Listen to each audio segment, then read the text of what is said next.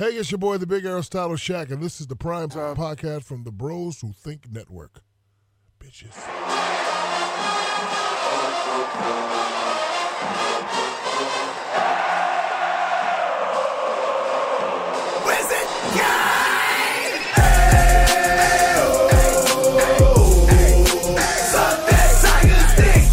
See y'all and let the wild beast in. Ain't nowhere to hide, baby. This is our season. We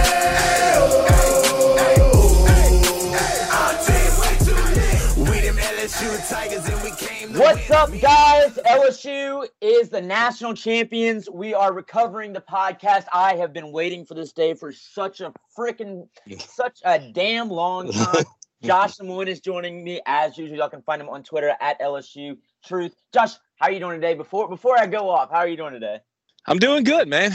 I, I know we talked offline. I, I think I was up for 48 hours, but you know I was running on uh, adrenaline, and man, it's just it's just a great time, man. I, I don't know what else to say. I know you want to get into your spiel, but it's just special, man. That's all I can say. Just a special, special time for uh, LSU fans. And, and- and it is special. Look, we're going to break down the game, but first we're going to enjoy it because look, we have lived through the years. We we had the dominating 2000s for LSU, where I think LSU is one of the best teams. You know, 2000 to let's be honest, 2008. You know, 2009. Mhm. 10. You know, you had that really good team in 11 that didn't accomplish what it should have accomplished, and we've moved past that. We've gone through the bad years. We've gone through the Troy loss, and we're here where we are an undefeated 15 and 0, arguably, and it's hard to deny, the best college football team ever, ever. And look, I'm I'm not as old as some people that listen to the podcast, and, and you know I'm not going to try to show my age, but you know I, I do remember the 2001 Miami team. That was an incredible team. Look, I remember some of the good teams after that, but you talk about the modern era, what this team did in terms of points, yards. You had the Heisman Award, you had the Coach of the Year, you had the best offensive line, the Thorpe Award, the Biletnikoff Award. You had the best assistant coach in college football. Find a team better than what this team was, and that's something. Look, take a step back. You know, we've got time. The championship parade's on Saturday. We're recording on a Wednesday. I told Josh I think my hangover is finally setting. in. you know, I you know the the amount of alcohol consumed in a weekend basis was uh, it was a five day weekend. All of Baton Rouge, all of Louisiana was in New Orleans this weekend. It was incredible.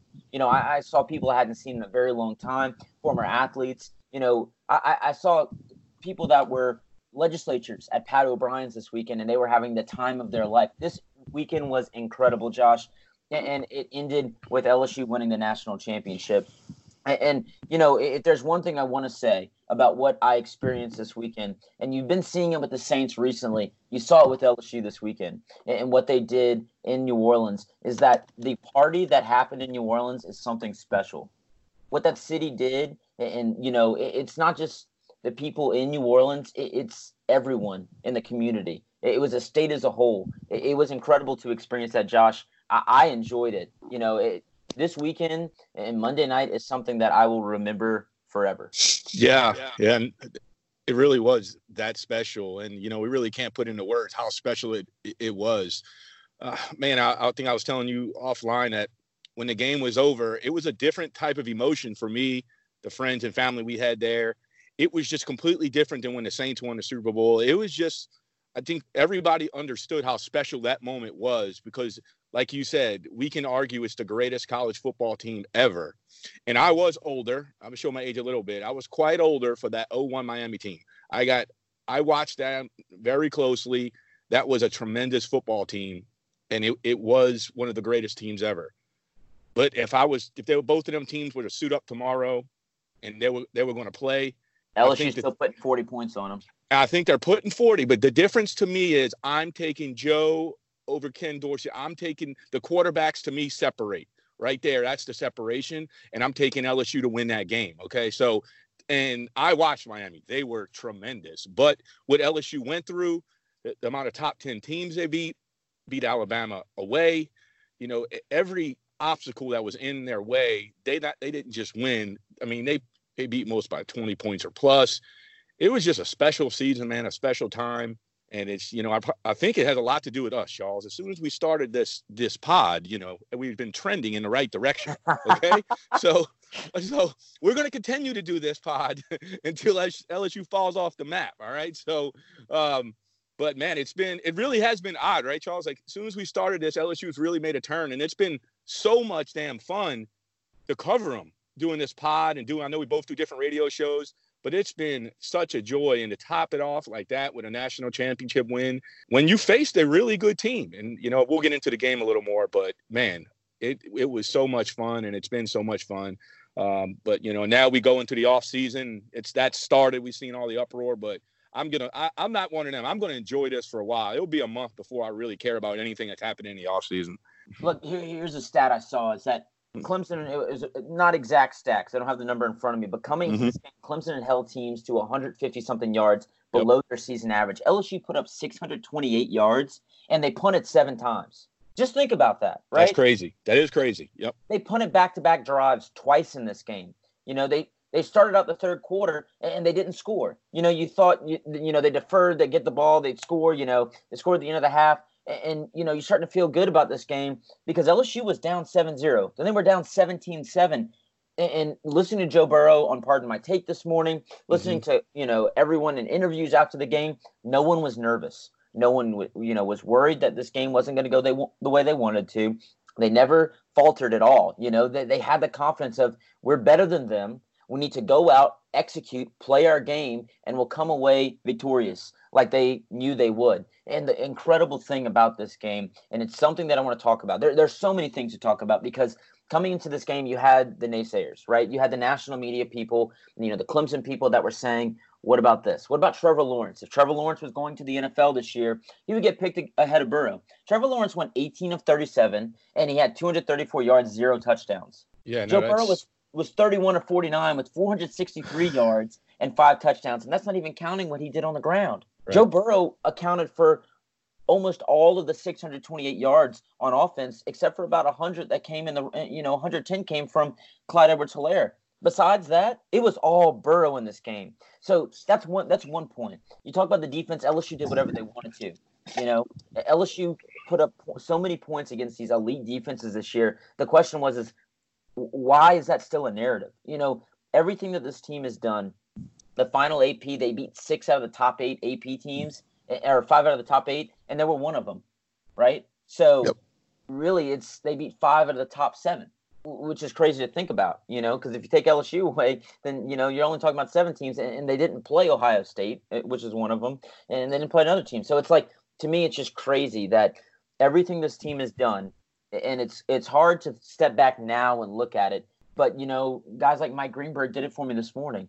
He made the case, made the point as to yeah. why this team is the best team of all time. They beat the top four preseason poll teams no team's ever done that, Josh. I, I, mean, what this team has done. Let's get into breaking down the game, but just historically, I mean, everything that's happened this season to do it in New Orleans, also to have a guy Ed Orgeron do it at home in New Orleans. I, I, mean, it's just where's the book? Where's the movie? Because yeah, no, yeah, I, I, was about to say that, Charles. It, this will be a thirty for thirty, a movie. This will be. It, it, you couldn't write it. I mean, your coach is from the state you get the the transfer kid nobody wanted at Ohio State. I mean, it's going to be they're going to make a movie about this year, and it's going to be tremendous. But yeah, just so special, man. God, I think nothing can go on and on, but we couldn't have wrote it any better, man. I mean, it was just a joy to watch it.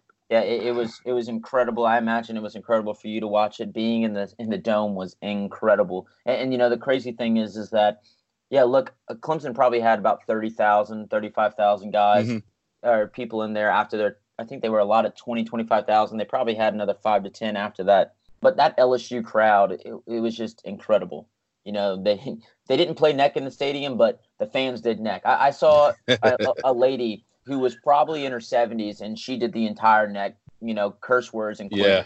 and it was mm-hmm. like, this is different. You know, this is yep. just one of those nights. And, and so, look, let, let's go ahead and get into the game. First thing I want to bring up, and it's crazy because – this was a point that national guys made, guys that study these guys day in and day out. They made the point that they said, man, AJ Terrell is going to have a really good game tonight. Josh, do you think AJ Terrell had a good game? I mean, I think the only stat I need to tell you is nine receptions, 221 yards, and two touchdowns. real quick on that. So I don't talk about other radio stations and I don't talk about other places I went. I did a, a spot in South Carolina on maybe a ESPN radio station that's close to Clemson. And they countered me with that. I said, you guys haven't seen the, the quality of talent at LSU wide receiver yet. It's going to be a rough night. When I say now, I'm not saying you're not talented and you're not going to make plays, but you will see the difference. Halfway through that game, I got text messages from that producer and that host and said, holy moly, you were right. So yeah, they they were not expecting that to happen. Yeah, you know, look, LSU struggled at the beginning, but I think the thing was, and Joe Burrow talked about this, is when he realized that they were going to play man across the board, mm-hmm. and and really specifically on Ja'Marr Chase, that they had an advantage right there, and that's where you saw the first touchdown. His man coverage, Ja'Marr Chase beat his man, and look, Ja'Marr's two touchdowns, it was like it, it was similar, you know, routes, right? One-on-one coverage, he dominated there. I mean, look, and nothing to take away from Terrell. Look, he's a good cornerback. He's going to be a good pro and everything. Ja'Marr Chase is just that much better. And guess what, Josh? He's coming back next year. Oh man, I'm so glad he's coming back. But yeah, when they when they locked up man to man, that's how much respect they had for for Terrell. I kept seeing that matchup, and I said, okay, they you know they they love the guy, they respect him. He's been solid all year, and LSU said, I trust my guy more. He's better than your guy and he won. I mean, it was just it was just a seven on seven matchup there, and both teams said, I, I love my guy. We're going to trust him." And Ja'Marr Chase was just better, and he's going to be a fine cornerback in the NFL. But Ja'Marr Chase, he might be a top five pick in the NFL. Yeah, I, I don't think there's any doubt in my mind. And, and we'll talk about guys leaving where we think they're going to mm-hmm. go in the draft because we got some news about that today. But if I'm going to bring up something next, because look, we're going to talk about Burrow. We talked about Chase. We're going to talk about the rest of the offense. Yep. I have to talk about the defense. Clemson was one of 11 on third downs. I mean, a defense that they said, look, they, they got a running quarterback. They've got a good passing attack. They've got good weapons. Yes, look, all of that was true. But if I look at anything, I look at Travis Etienne only having 78 yards on the ground for 15 mm-hmm. carries. I, I, look at that as being, you know, a, a difference maker, right? I, I look at Trevor Lawrence going 18 for 37. You know, yes, they had some success, but you know they really did a good job. And, and if anything, you know, let's talk about the defense as a whole, and then I want to get into some individual performances. But mm-hmm. the defense as a whole, I thought came to play. Yes, you know they gave up 17 points, but after that, they only gave up one touchdown. Right. You know, and yeah. It, it, the defense to me just played incredible this game. You know, I, I thought Aranda was in his bag. I, I, thought the defense since that Ole Miss game, that Ole Miss game, who knows where LSU would be if they would have won the championship, if they would have made it to the championship. If it wasn't for that Ole Miss game where they dropped. LSU from one to two, because it lighted a fire underneath yep. their ass, and, and, you could see it. This defense played incredible once again. Yeah, look, I, I, Charles, you probably remember me saying it, uh, tweeting it out, and I know you, you talked about it a little bit too. Is I I made the point that LSU is going to go two ways with this Ole Miss game. They're either going to you know, sit on the corner and say, "Oh man, we're not as good as we thought we were," or they're going to take the challenge on. Aranda and the coaching staff taking on, and ever since that game, I made a statement. I said we might look back at that game, and that might be the the turning point of this special season for the defense to step up. And when you do, when you look at the numbers, when you look at the performance since that game, like you said, they've been. I think I got to look at the numbers since the championship game, but they were like a top one or two defenses in the country since that moment. So they've really turned it on um, and played like the defense we kind of thought we had, you know. So um, and, you know, and they needed that to light a fire on, up under their ass, like you said, and then and it's they've played lights out. I just thought the defense as a whole played great after the, the reverse, and they got those guys to over pursue because they were playing with adrenaline and speed. And I really said after that play, it was like, okay, you know, let's settle down, let's see what Aranda does. And after that point, I said, okay, it's going to go one way or the other and it went in you know LSU's favor. Aranda really settled them guys in, and they played good, solid defense for the rest of the night. Um, so I thought that was big, and the big concept of, of thing that Aranda showed why he gets paid so much money. Okay, he showed it right there on that moment in that game. He settled that defense in. He made a few adjustments, and those boys went and played lights out. They did. They played lights out, and we'll get into some of the performances. Josh, I thought you know, if anything, it's that this defense, and there's one guy in particular I want to talk about first, and there's a few others after this, mm-hmm. but I want to talk about Derek Stingley. The mm-hmm. season he's had, they were scared to throw at Derek Stingley in this game. I mean, they tried to attack Kristian Fulton, yep. which is crazy to think about. Kristian Fulton, a guy who's going to be drafted in the first round this year, who is one of the best cornerbacks in college football, they attack. They didn't want to touch Derek Stingley. They'd rather go after Kristian Fulton, which is crazy to me.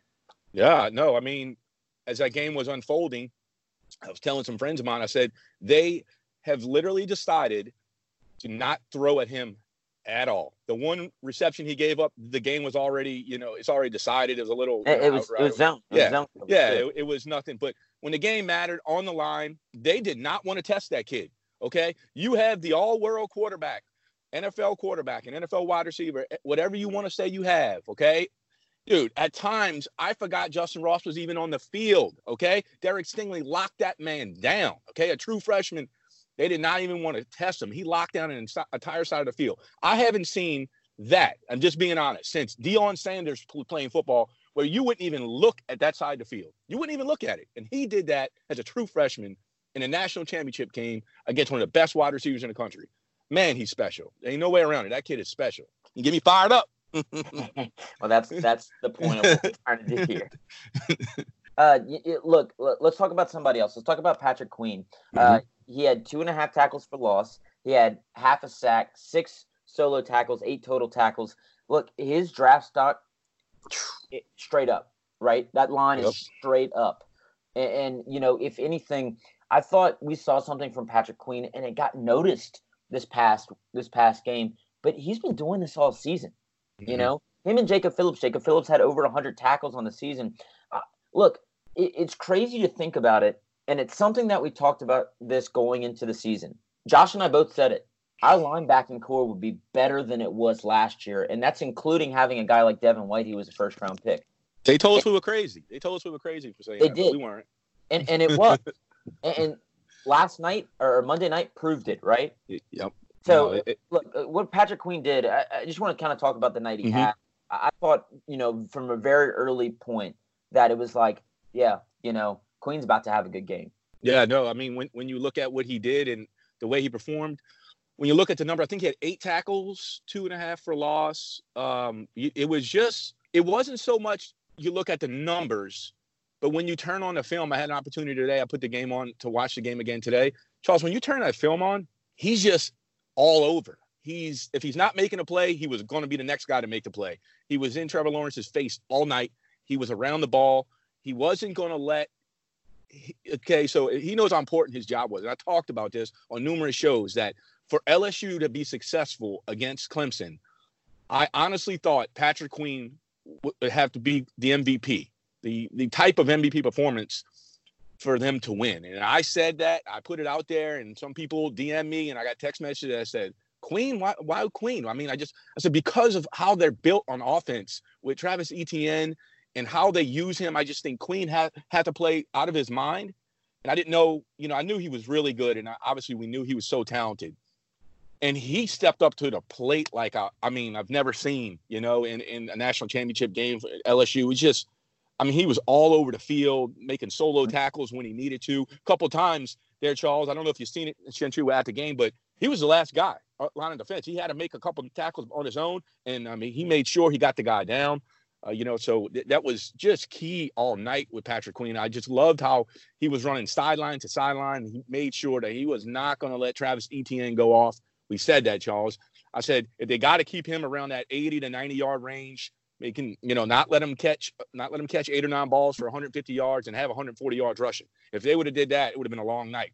But Queen just made sure that he kept Etienne in front of him as much as he could, made the plays sideline to sideline, and he goes and declares for the NFL draft today. And I, I can't, I, what I want to say? I mean, he put that on film on that stage.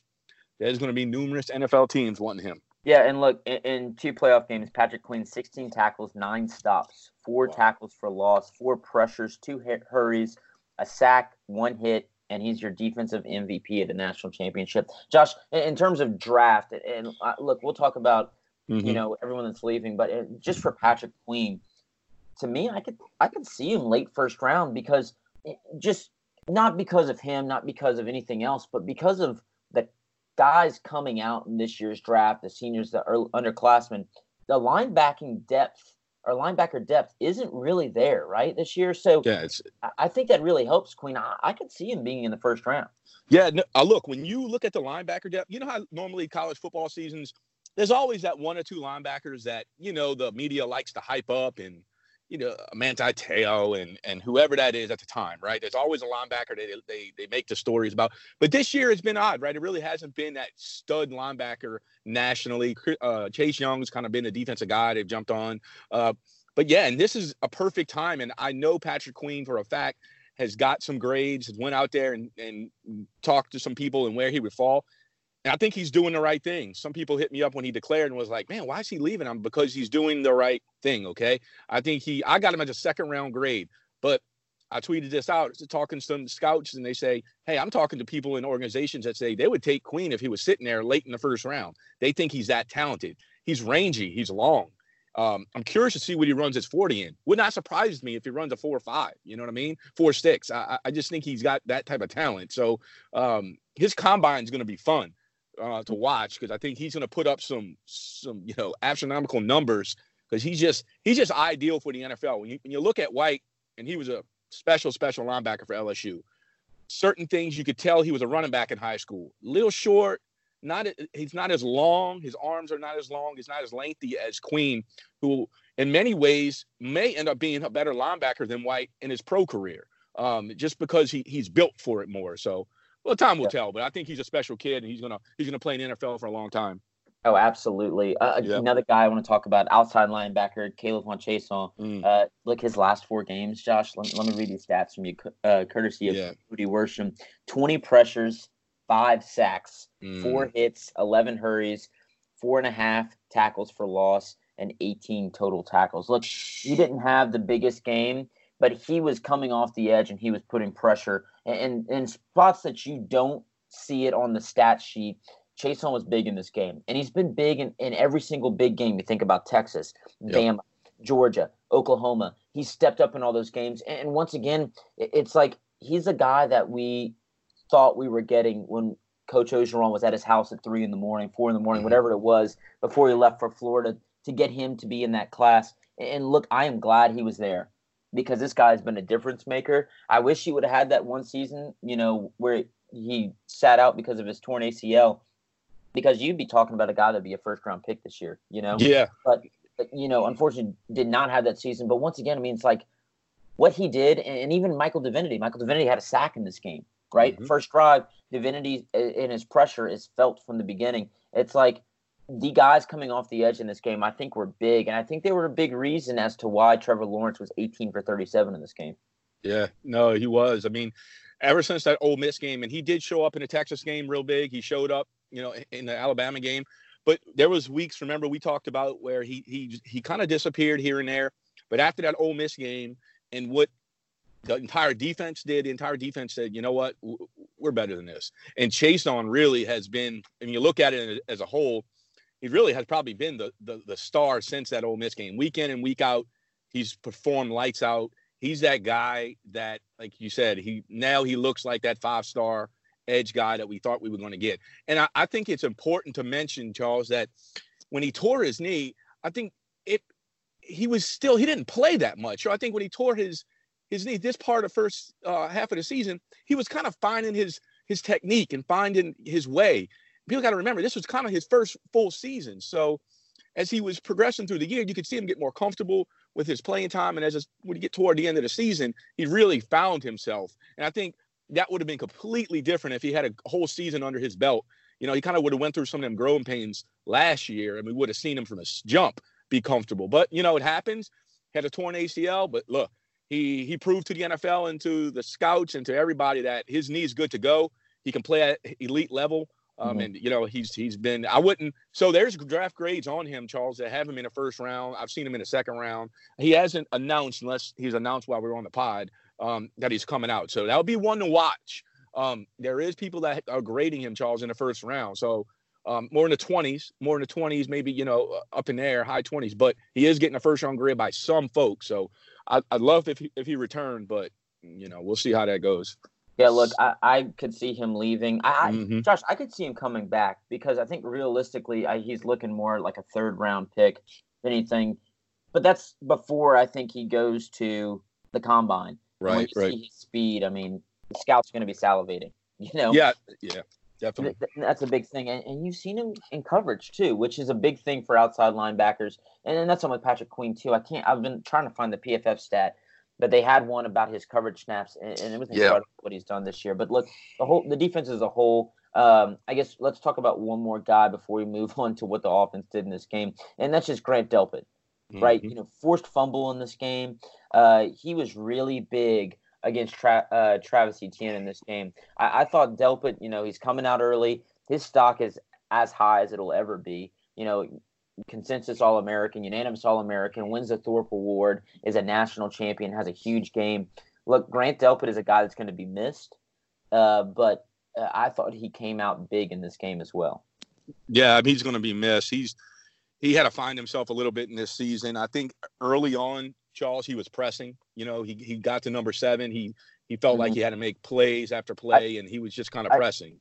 I think he got hurt too. And then he gets hurt. Right? No, and then he Well, gets hurt. yes, he gets hurt, but I think he got hurt a lot by the fact that uh, you know Todd Harris went out for the season with the ACL injury, Mhm. and he kind of had to switch. You know, he went from playing close to the line of scrimmage, which is where he excels. Like he had a sack in this game, and, and if you watch that sack, that's the kind of Grant Delpit stuff that we like to see. You know, the forced fumble, playing around the line of scrimmage. He had to play deep safety more after uh, Todd Harris went out with that injury. Yeah, no, yeah, that's all good points. That's, kind of all what I was I was getting to there. That that it's there was certain things that went on this season where last year I just they, they just let him play, right? They let him be himself. And this year he had to be the leader. He had to kind of be the coach on the field. He had to, like you said, and then he had to swap a little bit. It was just kind of an awkward year. But once once they found Mo Hampton and you know allowed him to kind of go back to his regular role, we covered it on the show numerous times. And then he you seen him finding himself. Then he got healthy. Okay, on top of the fact that he was going back to his regular self, playing his regular position. And once that happened, we've seen the Grant Delpit that er, we've we've come to love. And like in this game, you know, he, he uh, forces the fumble, which it, it was just big at that point in time. But you know, when it happened, and, and I've seen him do it, it, it, you know, he's become so good at doing things like that. You know, it just becomes a norm. Like eventually, Grant's going to get you at some point in time in the game. He's going to pop you. Uh, what was it, Charles? Where he, he, he hit the wide receiver in, in the thigh. I mean, really lit him up, Tee Higgins. Mhm. And I don't think Tee Higgins wasn't quite the same after that. You know what I mean? They seen him leave the field and come back. So just things like that that Grant will do for you. You know, he affects the game in so many different ways.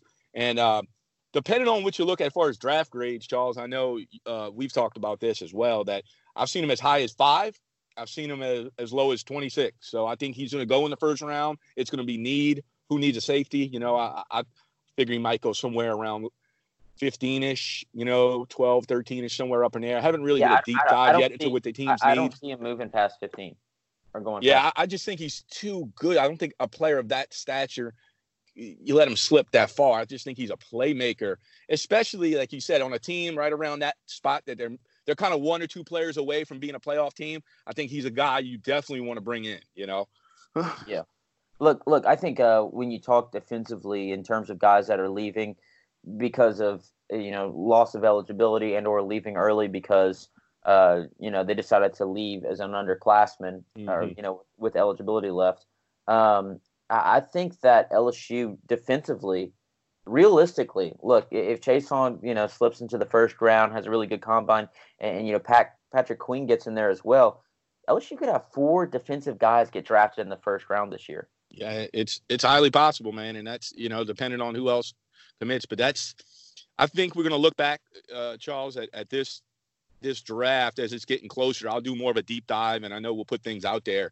Um, man, depending on who leaves and who declares, this is going to be one to keep an eye on for a, a historic. We know Joe's probably going one. You know, Grant Delpit, Fulton, Chaisson might if he goes, if he declares. You know, I mean, it, it's going to be one of those drafts we're going to look back and it's going to be LSU up and down the board. Yeah, look, and, and that's not even talking about offensive guys, but let's Right. do that. Let's let's switch it over. Let's talk about offense. And before we do that, I do want to credit one thing because look, I got on radio and I said this. I talked with uh on fourteen twenty with uh, Scott Prather about this, and he asked about special teams. He has the advantage? And everyone said LSU had the advantage in special teams, but Clemson's punter, you know, pinning LSU inside the five in their first two drives, and then a field goal kicker who was a you know about 50% on the season, right? Mm-hmm. Drills, Drills a 52 yard field goal. I mean, like, I was thinking, like, what the hell's going on, you know? But I, look, Clemson's special teams played incredible, so I want to give them their credit where it's due. I think that was a big reason as to why the offense had a slow start. But let's talk about that, Josh. And look, the offense finally scores. They get that touchdown with Ja'Marr Chase. Joe mm-hmm. Burrow had an incredible game, and it wasn't just what he did with his arm; it's what he did with his legs as well. I thought that Burrow played incredible. It just took them a little bit to figure out what Brent Venables was doing, and he did something really similar to what Auburn did. And Auburn mm-hmm. had success. Auburn probably played LSU the best this season defensively, and that was at three one seven. You kind of saw that with Clemson. Yep. Once they figured it out, game over. Yeah, I, I, what I did, uh, I mentioned earlier that I, I went and uh, watched the game again. So that's what I was doing. I went to go see what Brent did, and exactly, and I kind of slowed it down, uh, you know, checking it out and looking at a couple plays over and over again. And if you watched, it really did come with that three one seven, Charles. You know, it was kind of opposite of Auburn in, in my eyes. That Auburn had the horses up front on the defensive line that caused the havoc but Clemson didn't have those those horses. So they they had more talent on the back end at cornerback and safety with Simmons. So you know they blitzed a little more and they, they were able to get to Joe coming right up the middle. When you watch that film, that's that's they kind of did the exact same thing as Auburn did, but their talent was at a different spot. So it did take Joe a little bit. He looked a little frustrated there, but when they figured it out, man, they, they started, you know, they started to really roll. And I thought important for them to figure it out was it was just so I mean that's why they get paid the big money. Joe Brady about to be the OC for Carolina was the QB runs, Charles. I was like, man, that was that was a, a chess move. You know what I mean? That was the adjustments. And when they started to use Joe on on the straight QB runs, it it just put pressure on those linebackers now and, and it just helped open things up. They were trying to find little things here and there and they were allowing that, right? Before in the Auburn game, it was handing it to Clyde uh, three three defensive linemen. Okay, cool. We'll hand it to Clyde. This game, it was okay. Three defensive linemen. We'll just run Joe until you stop him. So, man, Im- impressive by the coaches to make those adjustments. And look, biggest mistake I think they made was not switching up coverage. I mean, if you're going to go man the entire game, mm-hmm. you're going to have two receivers go for o- over 100 yards, and that's what happened. Uh, as Ja'Marr and Justin both had nine catches. Ja'Marr with the stat I said earlier against Terrell, uh, nine catches, 221 yards, and two touchdowns. Uh, he had an incredible game. Justin had nine catches for 106 yards. Um, and, you know, I, I, made this point on radio this week, and I, I, can't remember if I made it on the pod, was that I thought Clyde's impact was going to be big in timely runs. Look, he did it to close the game out. I, I thought that that that was big, but I thought his biggest thing coming into this game would be his ability out of the backfield to catch uh, catch passes, and he had five catches for 54 yards. What you know, and I want to continue to talk about Burrow a little bit more, but you know, I think Clyde's going to end up leaving for the draft, and I think he should. You know, you want guys to come back. I know a lot of LSU fans are sad at all these guys leaving. Clyde is one of those guys where his stock is through the ceiling. It, yeah. I, I, think he it, it, would be good for him to leave. I, I, think it's the smart decision to make. Um, you know, I, I don't want to force his hand on anything, but I think it's what he should do. But here's what I want to ask you, Josh: Is Mm-hmm. What will LSU lose, and and how good has Clyde been this season? Because look, I think we'll end up doing like a season recap, but just in this game alone, Clyde's impact was incredible. Whether it be pass blocking, and that's something that doesn't show up on a stat sheet, but there were multiple plays rewatching the game where I saw it and was like, Clyde picked that guy up, and if he wouldn't have, it's a sack, it could be an interception, or it's a fumble. And I just thought Clyde's impact throughout the entire game was giant. Yeah, no, you're absolutely right. Okay, so I heard something today. I listened to um, Baton Rouge radio for a little while today, and so Clyde was on 91% of the snaps today. I mean, in the in the national championship game. Okay, uh, I think they said he took almost every snap besides like three. Okay, Chris Curry took a couple. Um, I think it was Jacob Hester said that that is unheard of. A running back don't take that many snaps in a game like that. You know, it don't matter who it is. They will rotate guys in. They love Clyde so much, and he they love him to the point where he can do every single thing, every aspect of the game he's good at. Okay, and like Jacob Hester said, he didn't do that. Leonard Fournette didn't do that. Derrius Guice, they rotated guys that were, you know, better at pass blocking or catching the ball at the backfield. And Clyde has become so good at all areas and all phases of the game that he basically took every single snap at running back in the national championship game. And like you said, he was so important on some of them drives to get the first down and caught five balls out the backfield. You know, had toward the end of the game, they ran him and he runs so hard and how many guys miss. And you talk about draft stock, Charles. I mean, I think right now in that NFL team, you know, franchise can turn that on. He did that against NFL guys on the field. He played every aspect, like you said. He pass blocked, he caught balls out the backfield, he ran the ball well. Charles, he's he he needs to leave. You know what I mean? And if I'm giving him guidance, he he needs to go pro because he's going to get taken pretty darn high for a guy that at the beginning of the season, a lot of people didn't even think he would be the starting running back halfway through the, through the year. You know, I, we, look, sh- we ate crow because we thought that one of these freshman running backs was going to come in and cement themselves. They didn't play in this game. Right. They didn't even put him in, and that shows you the respect that, that Clyde has for the, from the coaches. And it, he was just able to put it all together in this national championship game and put that on film and show how man how just vast the vast things he can do and how important he is to to LSU. Um, yeah, and I when you look at his stock and his ability, it's just it's just kind of speechless, man. He he's a type of guy that when you break it down, man, when you really look at it, Charles, and at the top running backs in the country, if I was starting a team, you know, I know you got Etienne. I know, you know, but Travis sometimes struggles at, at, catching the football. And you got Jonathan Taylor, Wisconsin, but, you know, he ain't great out the backfield at certain things, at pass blocking. It'd be hard for me not to take him on my team if I was starting a team tomorrow in college and I needed one running back. You don't have to worry about it. He can do everything for you and he does it at a high level. There's going to be an NFL team that's not going to, they're not going to pass that up. And he's going to go to, you know, a, a good offensive team in my mind. Somebody's going to steal him in the second round, probably, or maybe late first, wherever that goes. But somebody's going to get a steal with, with Clyde. Yeah, look, I, I, think Clyde is an NFL running back. In terms of what the NFL is doing, look at the guys that right. catch the attention. Yes, look, uh, a guy like Zeke is huge, but the best running back in football right now in the NFL is Christian McCaffrey. And that's what Clyde is. That's what Clyde does, right? I mean, he's a same exact version, pretty much. He's a little bit thicker, a little bit shorter, but he is. That's what he does. And man, yeah, he's going to be he's going to find a, a, nice little spot somewhere in the NFL. Yeah, look, I, I agree with you, and it's just it's hard to you know we've been doing this podcast for a few years. It's hard to just take a step back and just take it all in. I mean, there there was so much media and stuff and and taking it all in at once, and I, I I'm still going back right now and just looking back on things, and you know, I, I, it's hard to not only just think about the game, but then think about the season that a guy like Joe Burrow had. Yes, he won the Heisman Award. You talk about his story, but Josh, in this game, he broke the record for the most passing touchdowns in a single season, a record that I don't think anyone thought would be broken. Burrow broke it. Josh, I don't think anyone's going to ever eclipse 60 touchdowns in the air ever. Yeah, when you look at, uh, I'm not sure.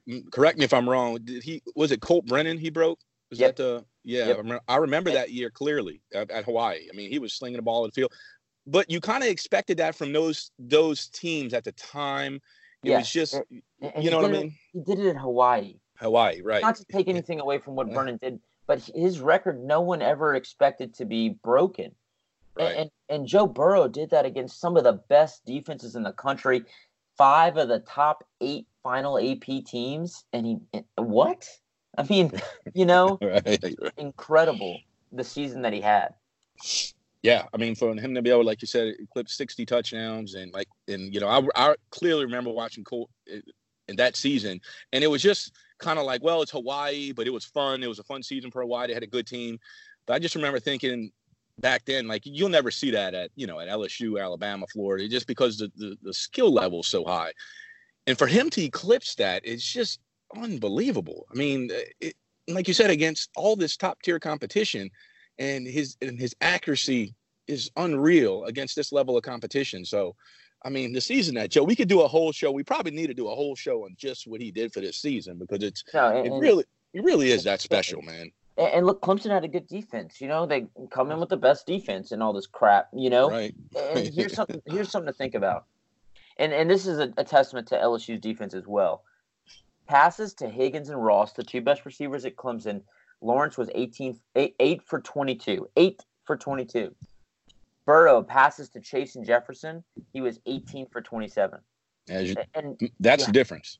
And, and, remember, LSU had poor field position to start the game out. You know, you, you look at the score. You know, LSU doesn't score uh, on the you know until the end of the first quarter, and it, it was really you know it's just crazy to think about that. LSU probably could have scored another 14 points if they didn't start within their own five on the first two drives. Yeah, no, I think they could have, and they and look at the end of the game. Let's just be honest, they kneeled it. LSU was about to put 49 on the board, and they could have uh, pretty easily. So, but we said it before the game. Uh, people asking what's the two key things that LSU had to do on defense. I thought, depending on how you want to be, one A, one B was with Stingley and Fulton matching up against Higgins and Ross. I thought that was one of the keys, and then keeping Travis Etienne. I said Patrick Queen and that linebacking core, keeping him in in front of you, not letting him have a big game. Uh, and look, I, I, said it. The Higgins and Ross, they're going to win some, and Higgins won some. They, they kept attacking Fulton, but at the end of the day, I just thought that LSU's DBs had proved it that they were going to win more than they lose, and that's what happened in this game. They eventually caught up with him. You know, Trevor Lawrence, like you said, we said he had eight, I think eight completions or um, to them two guys, and they didn't even pick on Stingley at all. Like we said, I mean, he literally shut down the guy he was on all night. So um, LSU, eventually LSU could play defense to that as they kind of seen how the game was going. And then, you know, obviously they were able to get pressure on Lawrence all night. They were in his face, you know, hitting him. It, it, it was just an overall complete performance by those guys. Yeah, look, I mean, if I, as a Saints fan, when the draft comes around and you stay at 24, you don't make a, a Mike Ditka trade or, you know, to get Joe Burrow, which, hey, Sean Payton, Mickey, let's let's get Burrow. But uh, right, you know, I, I, take Tee Higgins absolutely. I mean, he's a physical guy. He, you know, he runs really good routes. He's got mm-hmm. speed. Mm-hmm. Saints need another a number two receiver. I, that's the guy I would like. You know, yeah, he's, he's like, very good. Yep. But Josh, so look, we talked a little about Ja'Marr Chase. You know, we we talked about the receivers, and this is maybe something to go back on later. But you know, Justin Jefferson set the record for the most receptions at LSU, a record that may be broken, but probably not. You know, Justin Jefferson is is um, uh, man, his name is not coming up, but he's like the receiver from the Rams. Um, you know that he just catches everything. His hands are incredible. But you also talk about Ja'Marr Chase. Yeah, look, he won the Biletnikoff, but did Jar- Ja'Marr Chase maybe have one of the greatest receiving seasons ever? I mean, he put up 221 yards against Clemson. It's the most in the national title game. It's the first player in SEC history with 20 reception touchdowns. I mean, do we see that ever getting broken? SEC single season record of 1,780 yards. Mm-hmm. And he had 40 receptions for 849 yards and eight touchdowns versus top 20 pass defenses. Yeah. I mean, this receiving core, and look, Terrace Marshall had a touchdown in this game. Terrace Marshall had a really good season. You have to remember, he got hurt. Otherwise, he would be up there with, with Jefferson and Chase. And it's just crazy to think about. Look, these guys put in so much work this offseason, and it showed. You talk about what Burrow did, even with guys like Thaddeus Moss and Clyde in this game, the timing. You know, you could see that this team worked together whenever the coaches weren't around because look, there's restrictions on how much the team can work with coaches in the offseason. Burrow was with these receivers seven days a week this summer and that's why the timing was incredible. And you saw that in this game where look, guys were covered, but the ball was placed perfectly where only a receiver could make a play, and and, and Joe let his receivers make plays. So not only do I, Josh, I want comments on the receivers, but even a guy like Thaddeus Moss, and I know you talked about him a lot. You, you said yep. that was the X factors. Yep. Huge, huge. Two, yep. two touchdowns receptions. Uh, uh, look, everything about this offense, the weapons they showed out, and I, I I have to watch the game again, Josh. like I, when we're finished, I'm gonna watch it again because it's hard to just take everything that happened. Look, they put up 42 freaking points in a national championship ten years ago. If, if I would have told you that, would you believe me? No, I mean, I no, I would have not. I would have been like, what, what, what? Ten years ago, Les Miles the coach, and I've been like, well, yeah, he's probably gone by now. So, uh, no, I wouldn't have believed it. And it, it, it, really is. You talk about the wide receiver play and what Chase did this season. You know, I, that's kind of why I want to embrace it all. Like you said, I got to go back and really look at it all. I want to compare some seasons just because I want to, I know it's special, you know, and I think about a guy like Jerry Rice, what he did at Mississippi Valley State, and you look at some film he had and the gaudy numbers he put up, but he did it at Mississippi Valley State. So that's when you got to really appreciate what Ja'Marr Chase has done against high level, you know, a lot of NFL competition. it, it really was, you know, just special to watch the other night. And you mentioned that you can tell that these guys uh, did thousands of reps, man, thousands of reps on that on that touchdown throw on the right sideline. He dropped it in a bucket, man, and he just you can tell that Joe put it in a spot, and they he's put it in that spot thousands of times, and Chase went and got it. The one that Chase dropped, you know, now he dropped the touchdown. Same thing. Joe put it in a spot, and Chase just it looked like the lights got him or something. He was there. Um, he just eh, didn't. I don't know what what happened there. I think maybe the ball got caught in the lights on him or something. But that that was another one. And just what what he was able to do in this game was kind of a culmination of everything, like you said, all the work, all the time put in. Because early on there was some tight windows there. But Joe was making the throws. You know, he was trusting that my guy's going to win these battles because we've done this 10,000 times, okay? And he was going to put it in a spot and his guys were going to go make plays. And you think about Terrace Marshall, it's a shame because Terrace Marshall kind of gets a quiet guy, he kind of gets overshadowed. He's not the guy that does a lot of dancing or anything, but he's a stud. And, and he can't. Right, right. He can't, but you know, I'm not going to call him out, but but uh, he's the type of guy that next year he's really, re- he's a guy that's going to be on a national level next year because you know it's Chase and Marshall's the other guy. As long as he doesn't get hurt, I mean he's going to have a, a big year. That I, I mean, you know, it's kind of early on, but if he if he could leave for the draft this year, I think there'd be talks to him going to first. He's just a big, rangy wide receiver. You've seen him catch a ball in the end zone in a national championship game. He can go up and catch catch it. Um, and you know, I just I just think he's got that type of talent. He was, I think, the number one wide receiver out of high school, if I remember right. So, um, you know, Marshall's another guy, and what Jefferson's done. Um, I just man, you know what they were able to do in this game. It, like I said, it's just a culmination of everything that these guys have done all season, all off season. The Joe Brady effect. Because um, I, I like the fact that they got tested in this game. You know what I mean? They really got pushed where they had to make some adjustments, but they were able to overcome it and score 42 points, like you said, and really should have had 49 points. Um, Chase even drops a touchdown. So if we weren't backed up into the five yard line, like you said earlier, you know, I think this score could have been even worse. LSU would probably got off to a little bit better start. Uh, but yeah, man, you know, just what else can we say? It's just special. And here's something to put this in perspective, especially with the receivers. LSU's record for touchdowns in a season was set by Dwayne Bowe at 12. 12, right. Three receivers broke that record. As Ja'Marr I've had seen it. Justin had 18 and Terrace Marshall had 13. Just an incredible season all around that the receivers had. Look, I, I mean, this this team as a whole, you know, and, and we're gonna slowly wrap up. We'll talk about guys leaving and stuff. But you know, here's here's another thing that Shay put this out earlier today. LSU's defense against the top five quarterbacks they faced. Lawrence was 18 for 37, 234 with zero touchdowns. Jalen Hurts, 15 for 31, 217 yards, one interception, zero touchdowns. Jake Fromm, 20 of 42, 225, one touchdown, two interceptions.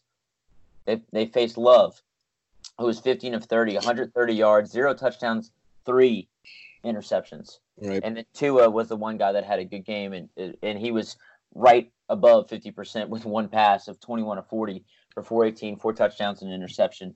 You know, Tua is the only person that completed more than 50% of his passes against LSU. Yeah, when when you no when, when you look at that that list though, you know what I mean. Just let's, I'm gonna give some re- respect to Tua. I think he's a special talent, and I think he still goes probably top eight or so in the draft because he should. That kid's special, you know, and he he really is that good of a quarterback. So yeah, LSU's defense was able to do that to all those guys when all year all we heard was oh LSU don't have a defense. When you when you start looking back at really the entire scope of it, man, LSU's defense was uh was pretty damn good. Okay, so they were able to do that to a lot of guys that are going to be playing on Sunday. Hmm. Yeah, look, I, a lot of those guys are going to be playing on Sunday, and yep. you know, Aranda and this defense are going to have the stats to prove that they were able yep. to accomplish what a lot of teams weren't. Josh, give us some closing thoughts about the national championship before we talk about some guys that are heading out. Yeah, man. I mean, we could probably, like I said, do a whole show on everything that happened that night. Um, man, just that game as a whole, I think it, it really showed LSU this team and what Coach O has really put together. You, you got to look at certain parts of it and say what Coach O was able to do to get those right pieces and parts to get us here. Okay. Um, I tweeted something out last week. I think he went and got a transfer quarterback. Okay, and he said Joe won the job. He let two of his quarterbacks leave and go to other programs. Uh, that was big. Look at it. We he ended up bringing in the greatest, probably the greatest football player that's ever played at, at LSU. Okay, he did that. He took risk. He let two guys transfer out that he recruited. You know, went with the transfer quarterback. Goes into JUCO and gets himself a tackle. Goes into JUCO and gets himself a guard, uh, one of the best guards in, in the country, in, in Lewis. He goes and gets Thaddeus Moss, who most people, when I talk to him, were like, "Man, why is this guy even on the team? Man, he's useless. He's he's hurt all the time. You know, I heard he's got a bad attitude, and that's why you don't want to believe everything you hear. Look how huge Thaddeus Moss was down the stretch for this team, especially the, the second half of the season. Like you said, when Marshall got hurt, he became that other guy, that other weapon, and his blocking ability. Okay, he went out and got these guys. Took a guy like Stingley, number one player in the country. We get all that. He said, "This guy's good enough. He's going to start at cornerback for us at LSU." Okay, goes and gets a guy like Joe Brady from the Saints, 29 year old kid and he's gonna we're gonna trust him enough to run this spread and and change our offense because that's what we need to do. Here you go, kid. Change the offense for us. That takes a lot of cojones to do that as a coach of a program like LSU because you know, Charles, that you'll get fired in a second. Okay, that you get fired pretty quick if it doesn't turn out right, and it's because all the money. It's a big business, you know. Uh, so and, and, look with with the Canada hiring and then having to go yep. back to Ensminger, Coach O almost fell into the hole. Yep, he did. It was that he Georgia owned... game that that's when you knew that there's something special going on at this program. And, yeah, and, no. and it, it, it you know, it, it capped off on Monday night. Yeah, it all just seeing it kind of all come together on Monday night. It's kind of where I was wrapping it all up with is is you take all those pieces and all those all those moves that where look, I'm not gonna lie to you, there was some of them moves I'm like, ah, okay, you know, I, will trust. Oh, I, I like him as a coach. And now when you see all the pieces kind of come together all season and they mesh together perfectly, you know, I, I don't think I'll ever question ever question him again as far as if he thinks that's the right move, that's what we need to go with because what he was able to do to go get a kid from Ohio to play quarterback, go get a 29 year old guy down the road uh, for the Saints that's serving coffee to run the offense. You know what I mean? I, he says, I don't care if I've got five star running backs. Clyde Edwards-Helaire is my running back. I want him to play. He's going to play, and that's how it rolls. And it all ended up working out, man. So that's kind of when I think about the national championship, I think of all those different situations that happened to get us there. And when you break it down into small little pieces like that, and you look what had to happen for us to get there, it's it's a movie. Okay, so it's gonna be a movie because that's that's just insane, man. But um, it was good times, man. It, it was a fun fun season, fun game, and you know, just overall, just want to give a shout out to to the team, Joe, this offense, Joe Brady, uh, Coach Joe, and what he was able to do and how he represented LSU and you know the entire organization all season. I, I think of something real quick. I'll end on this. I think of something the other day. I think about Ryan Day. I think about uh, Dabo Swinney, and those guys getting up on the camera and kind of politicking for their team at the number one spot and saying, you know, well, we deserve this. And Ryan Day saying, you know, we're, we're getting screwed out of this. And we should. Coach O got up in front of the camera and said, I don't care where you put us. I, I really don't give a sh- where you put us. We'll play you in, in a parking lot and we're going to beat you. Man, I think about that and where we ended up. That's the guy I want running my program. Okay. When I looked, I, when I seen Ryan Day doing that and Dabo, I'm like, man, I mean, I don't, you know, that's that's cool and all. I'm glad he's back in his team, but I'd rather my coach, like Coach O said, I don't give where we play. We will play in Canada. We'll play you in a parking lot down the street. We're gonna beat you. So uh, yeah, man, it's just you know, I'm glad Coach O, you know, it worked out for LSU and Coach O, and I'm glad he, you know, he's he's a coach of LSU. Yeah, look, we were going to talk about guys leaving. I think y'all know who's leaving. We'll do a recap pod. We'll talk some recruiting in a couple of weeks. But let's end it on this look, Joe Burrow versus Clemson's blitz, and, and, Joe Burrow against the blitz all year has been incredible. Against Clemson's blitz, he was 14 of 20 for 250 yards and three touchdowns. Not only did Burrow have a great season, but the coaching staff had a great season. The offensive line, you had a Thorpe Award, you had a Biletnikoff Award winner. Look, if Ja'Marr Chase isn't on this team, Justin Jefferson probably has 20 touchdowns, or, or mm-hmm. maybe Guy Terrace Marshall has more. You know, you think about everything that this team had, and it was special. From a, a senior, you know, a guy that got his master's degree in Joe Burrow to a freshman in Derek Stingley, who was the best freshman this year and who should be wearing seven for the next two years, in my opinion. This team is incredible. Uh, just to put it in perspective, what LSU did before they got to the playoff, they beat the number six, the number seven, the number eight, the number 14, and the number 25 team in the final AP poll. Then they go and they beat the number two and the number four team. And that's not even counting a Texas team that had so many injuries that they fell out of the top 25. But they, hey, they still won a bowl game, right? You talk about what this team did, and undoubtedly, in my mind, LSU going 15 and 0, setting all the records they did, winning the awards they did, and then winning a national championship is ultimately the best team that college football has ever seen. And you may never see a better team. Look, I'll tell you this LSU fans, enjoy it you look, we may not have won another national championship next year. I think this team will be loaded again. You know, it's all about the quarterback play and what Brennan can do and what you're going to have to do to replace some guys that are leaving. But what's important and what you need to remember is yes, if you win a national championship, I don't know if you'll ever have a better season than what we had. I don't know if you'll ever have a quarterback that throws 60 touchdowns in the air again at LSU. You might look, I, I may be wrong. Miles Brennan may throw 65 next year, and I'll eat crow. You know, I'm not saying he's not going to right now, but what I'm saying is the season was special. And it wasn't just what you had in a guy in Joe Burrow, it's what you had in a guy in Ed Orgeron.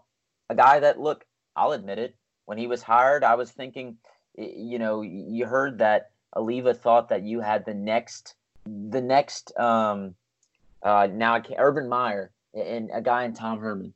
How do you let that guy go away? You know, that was my thought to Texas, a, a team that is trending down, doesn't have everything that LSU has. And it's like, you know, no one was calling Orgeron. Well, I am so glad that no one was calling Orgeron because mm-hmm. LSU got the coach they needed. And not only that, you got a guy that loves the university. Look, if, if Orgeron was at USC, yeah, look, he might have won a national championship, but the place he wanted to be was in Baton Rouge.